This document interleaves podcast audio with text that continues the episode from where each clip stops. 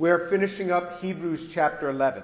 So in Hebrews chapter eleven, it was the, we went through the great men and women of faith. We're going to start reading in Hebrews eleven, verse thirty-nine. And all these, having gained approval, did not receive what was promised, because God had provided something better for us, so that apart from us, they should they would not be made perfect.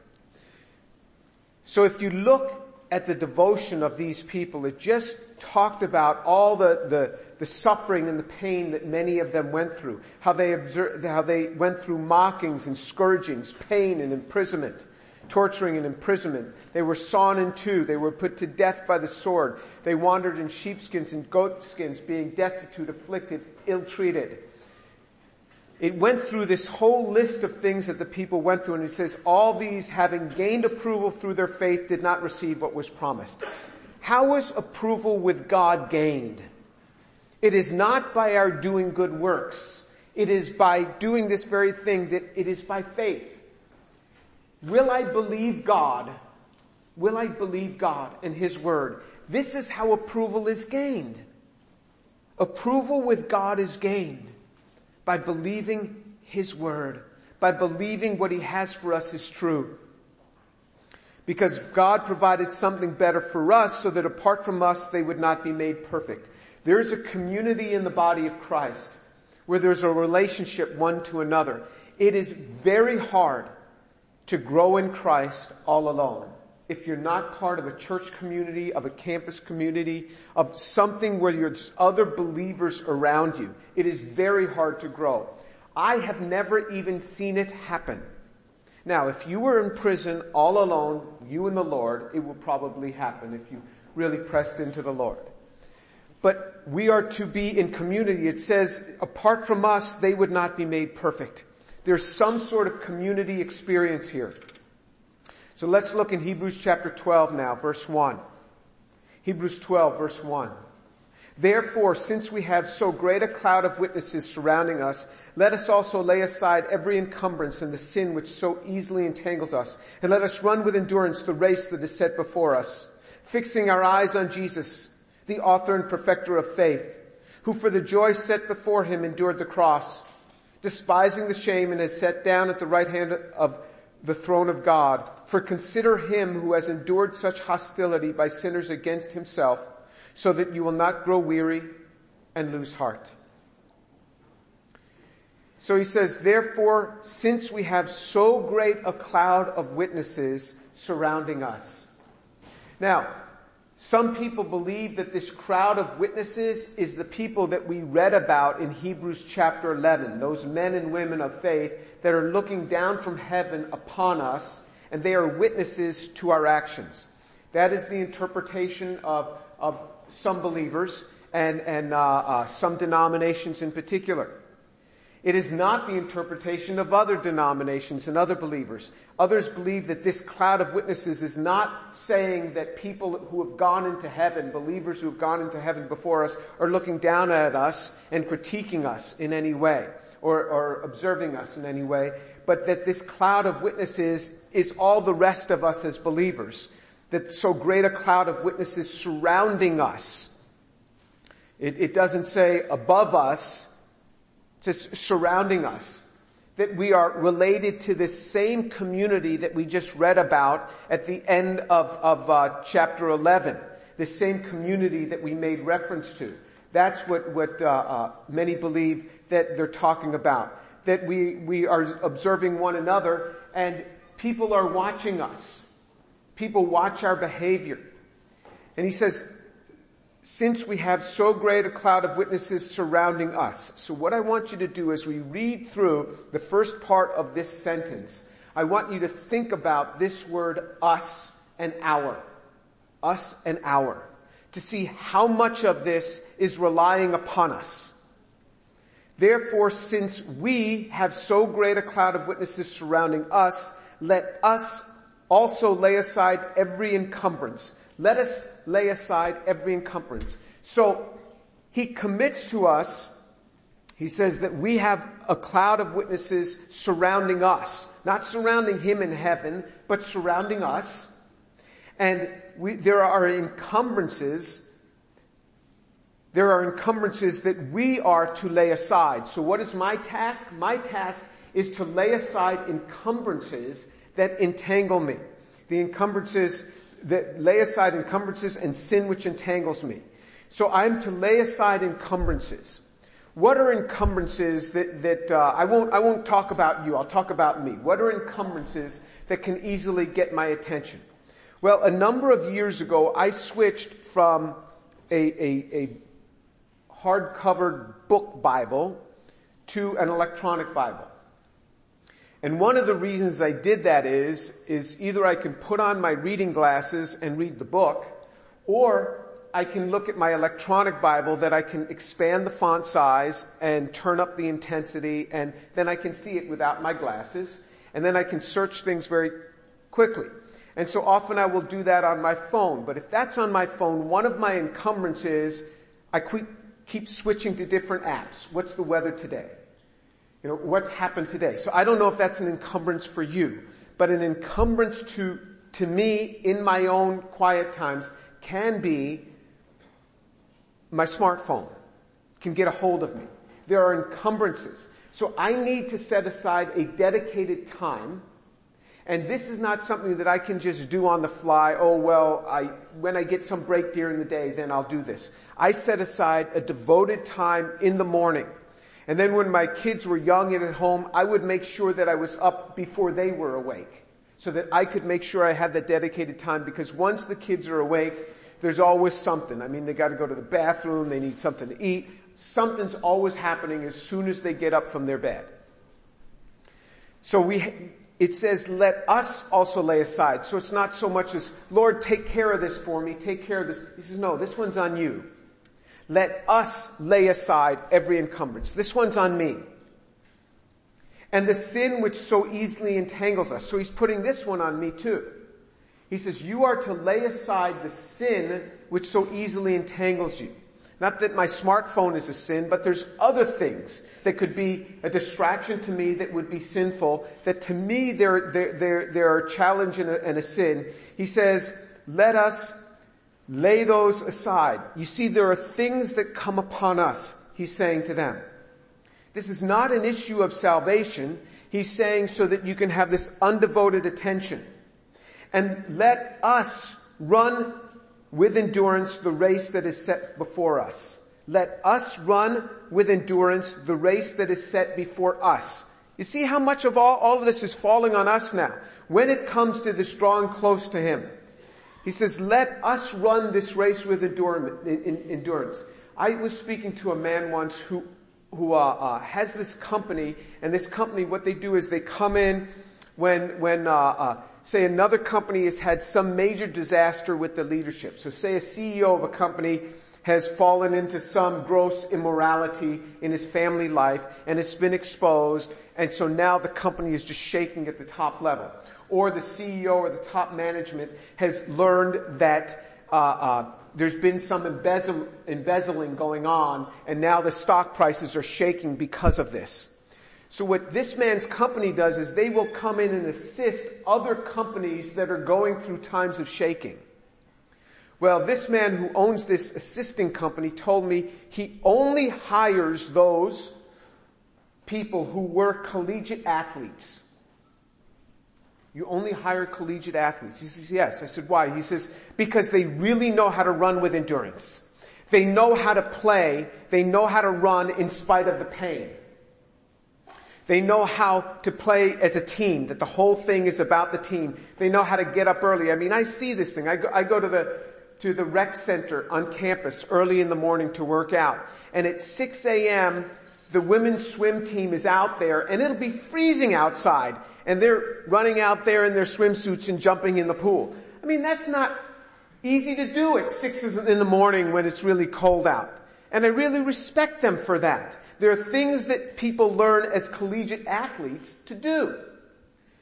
If anyone has played a sport, a competitive sport, you understand what it is to play through pain, to continue to play even when you're hurting.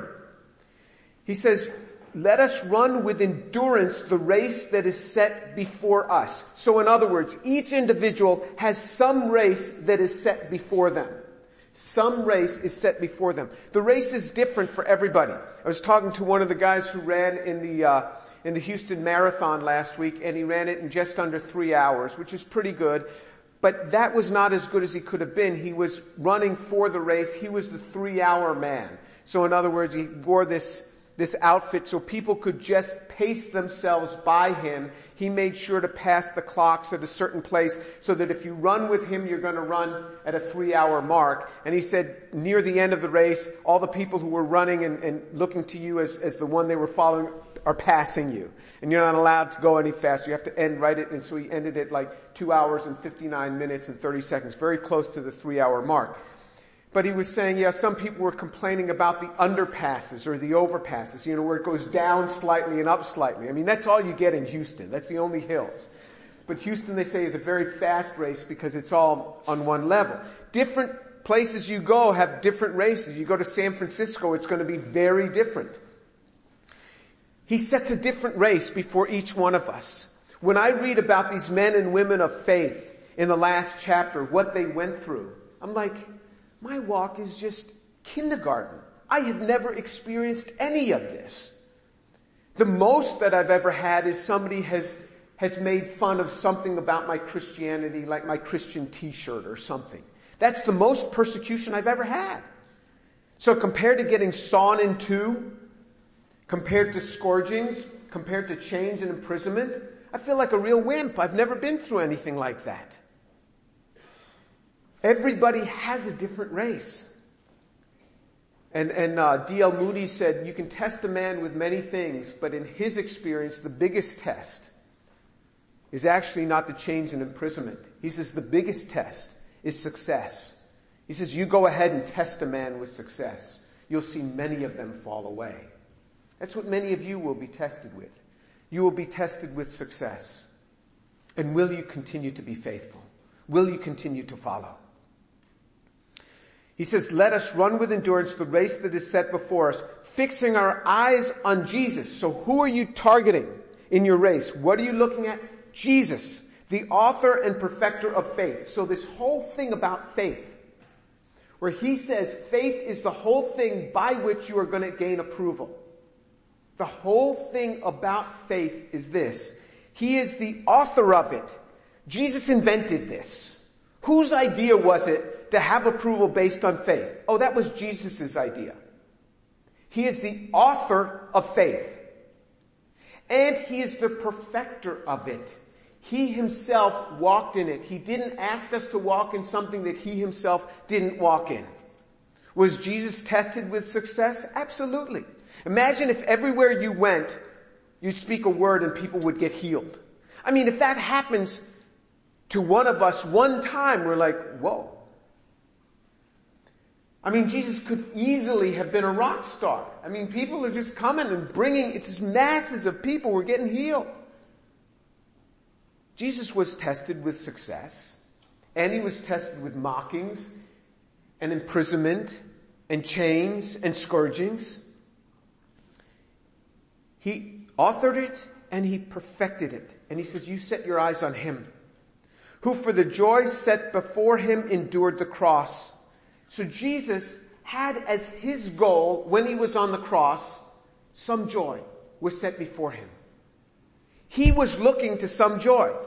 It says, for the joy set before him, he endured the cross, despising the shame. Dying on the cross was the most shameful way to die in those days. So they were stripped naked, they were beaten, they were shredded, and they, they didn't have a loincloth as you, as you see on pictures today. There was nothing on it. And they were hung on a cross like that for everybody to see for days. They were hung on crosses like that. So, despising the shame, and he sat down at the right hand of the throne of God. So what was the joy that was set before him? In John chapter seventeen verse five, it says that he was going to be returning to his Father. Returning to the glory of his Father, the joy of returning to the glory of his Father. And in Isaiah fifty-three verse eleven, that the joy of bringing many people to the kingdom with him.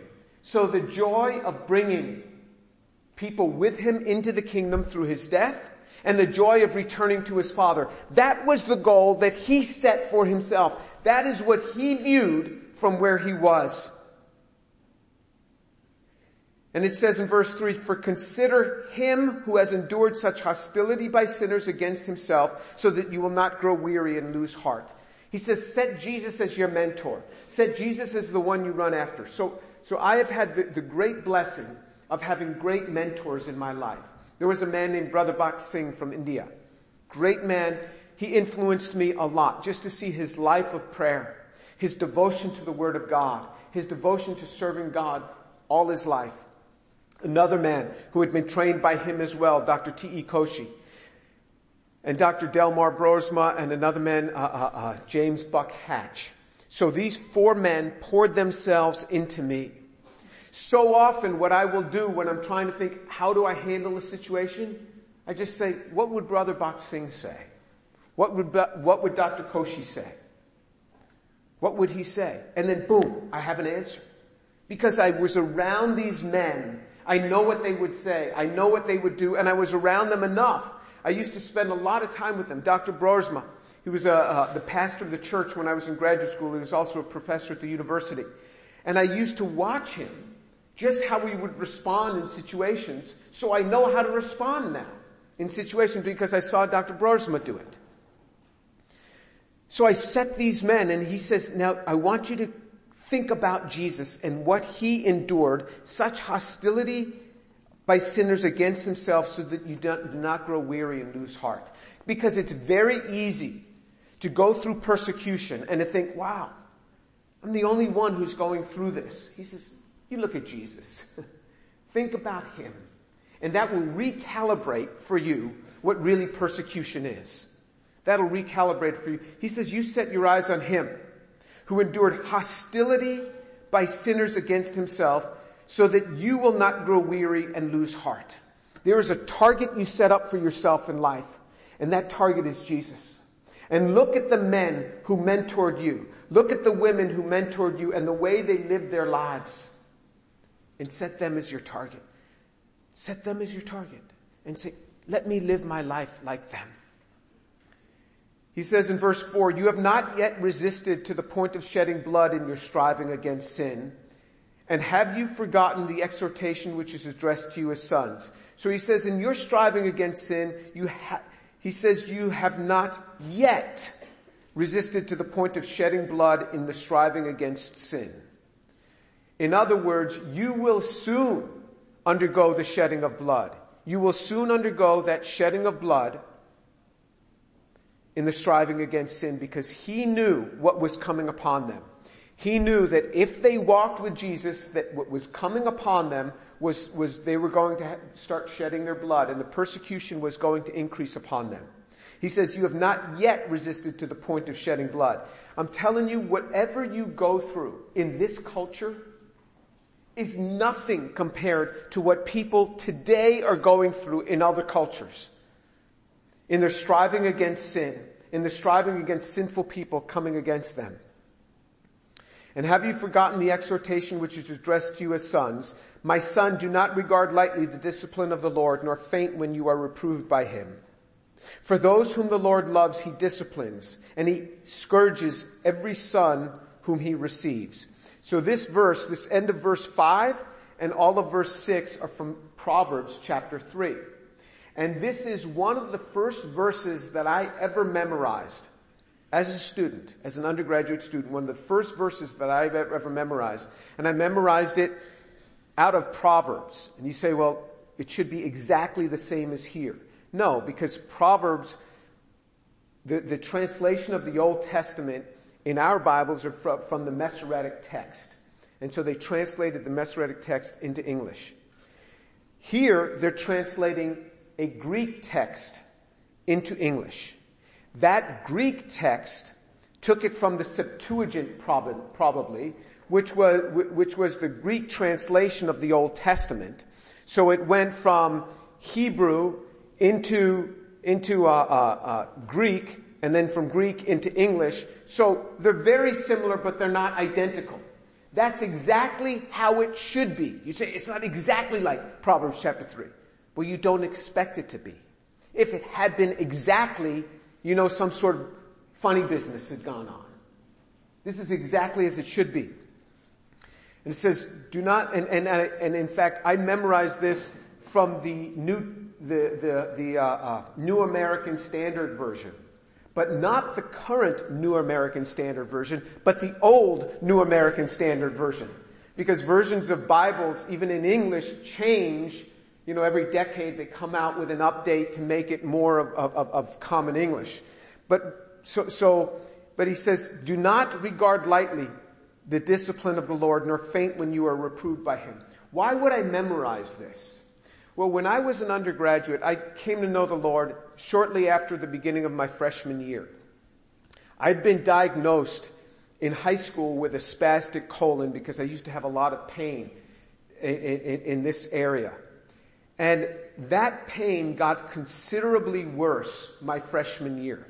My freshman year, just considerably worse, and then much worse my sophomore year.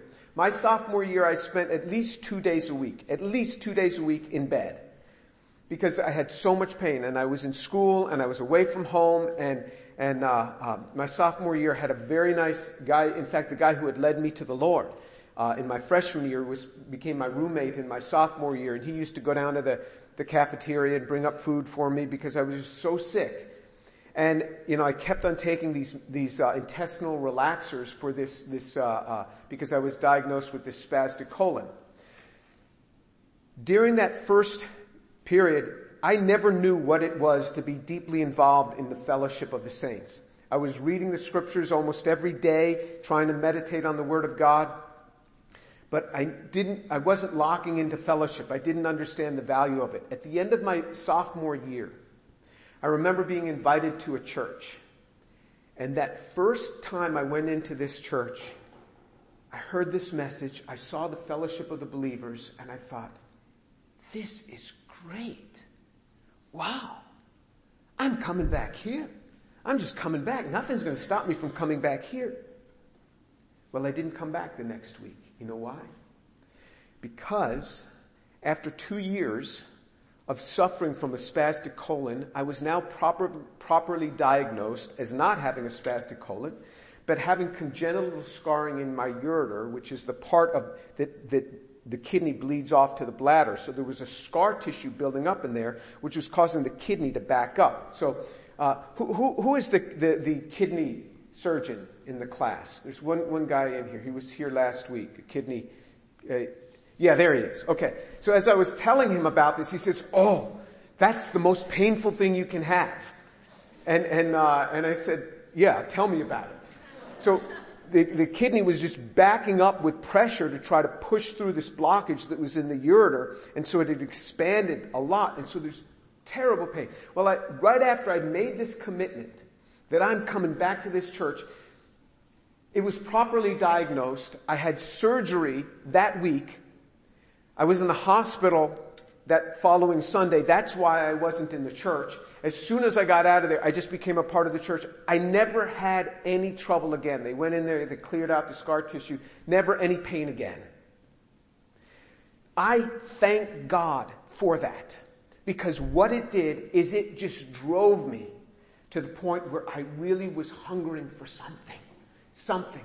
And I wasn't locking in, and it just got worse and worse. And I remember mem- memorizing this verse. My son, do not regard lightly the discipline of the Lord, nor faint when you are reproved for, by Him.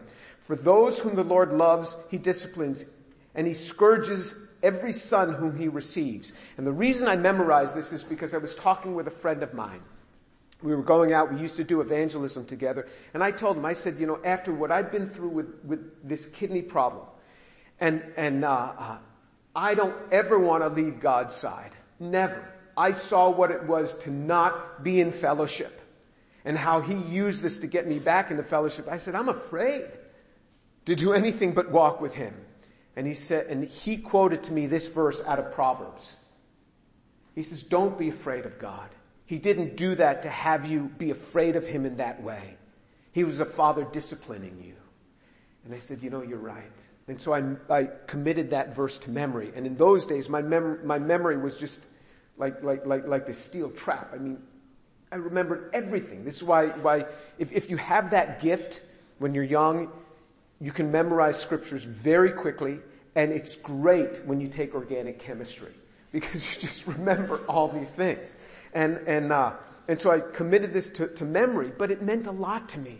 That God disciplines us. He allows things to happen in our lives to drive us to the right place. You go through things and you say, why did this happen? He's allowing these things to happen. And so what we can do is we can flee from Him when these, these things happen so that it never has its reward in our life.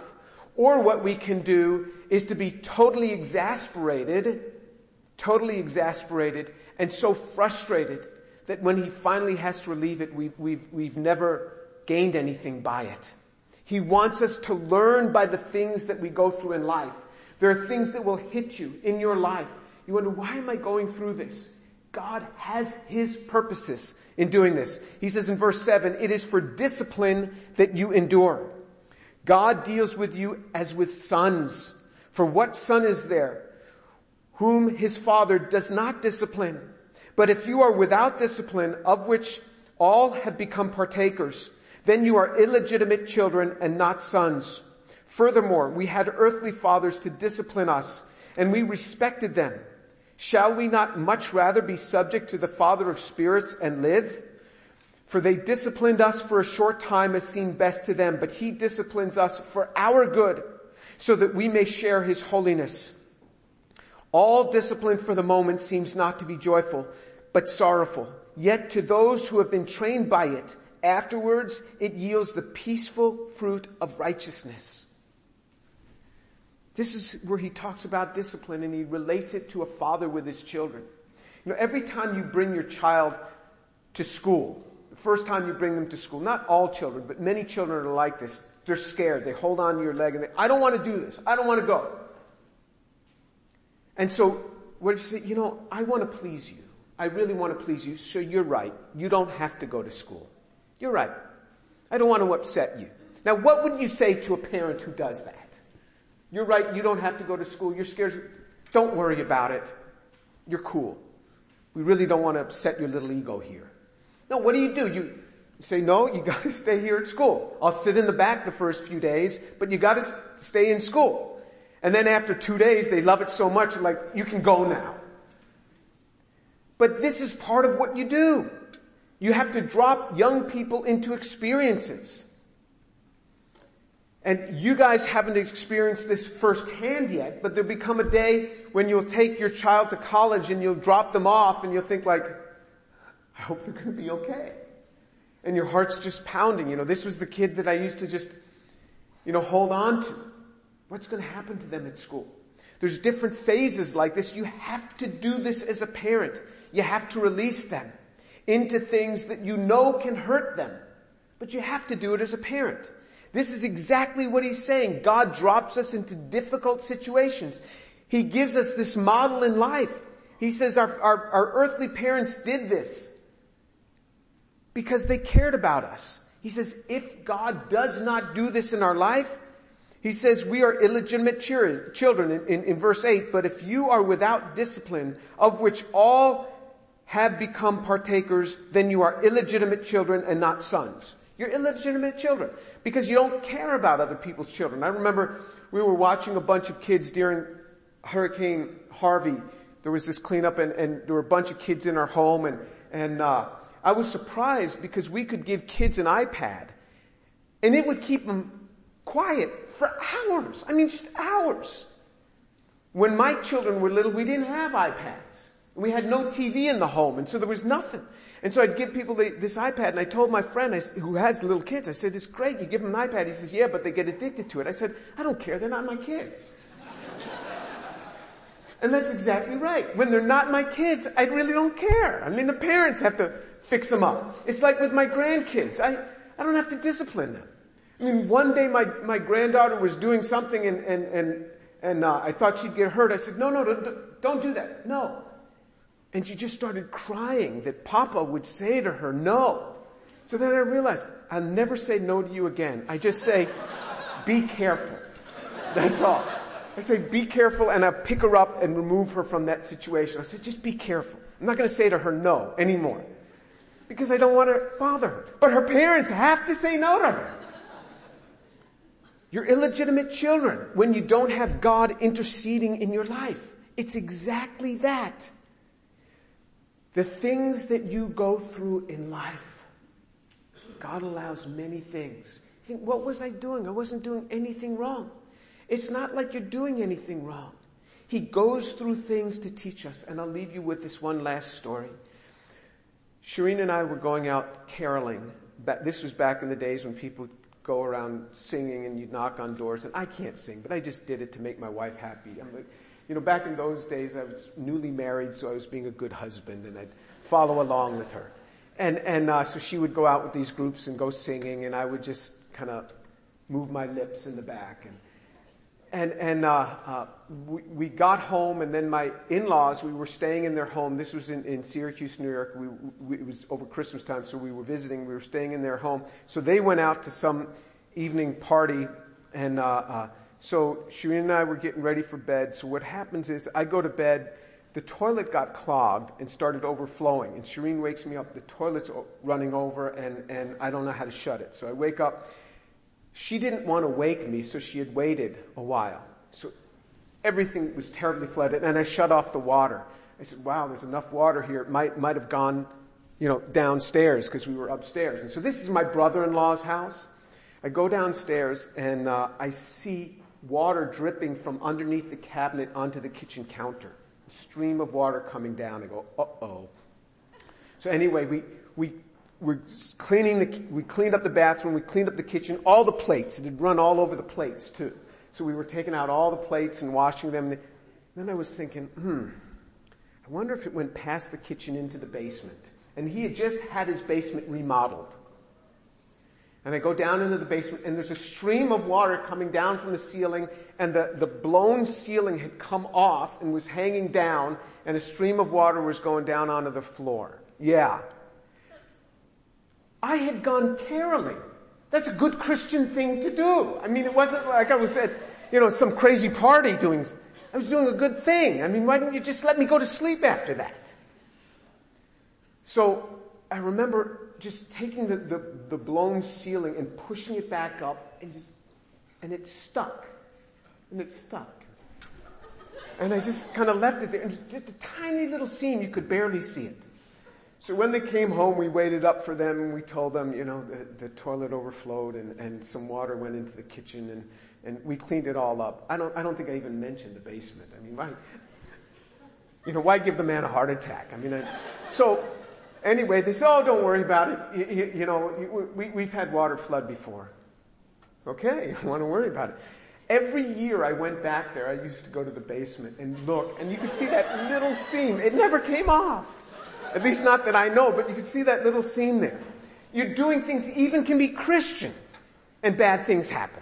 God allows things to happen in our lives we can't explain, but He allows it for our discipline. Let's pray.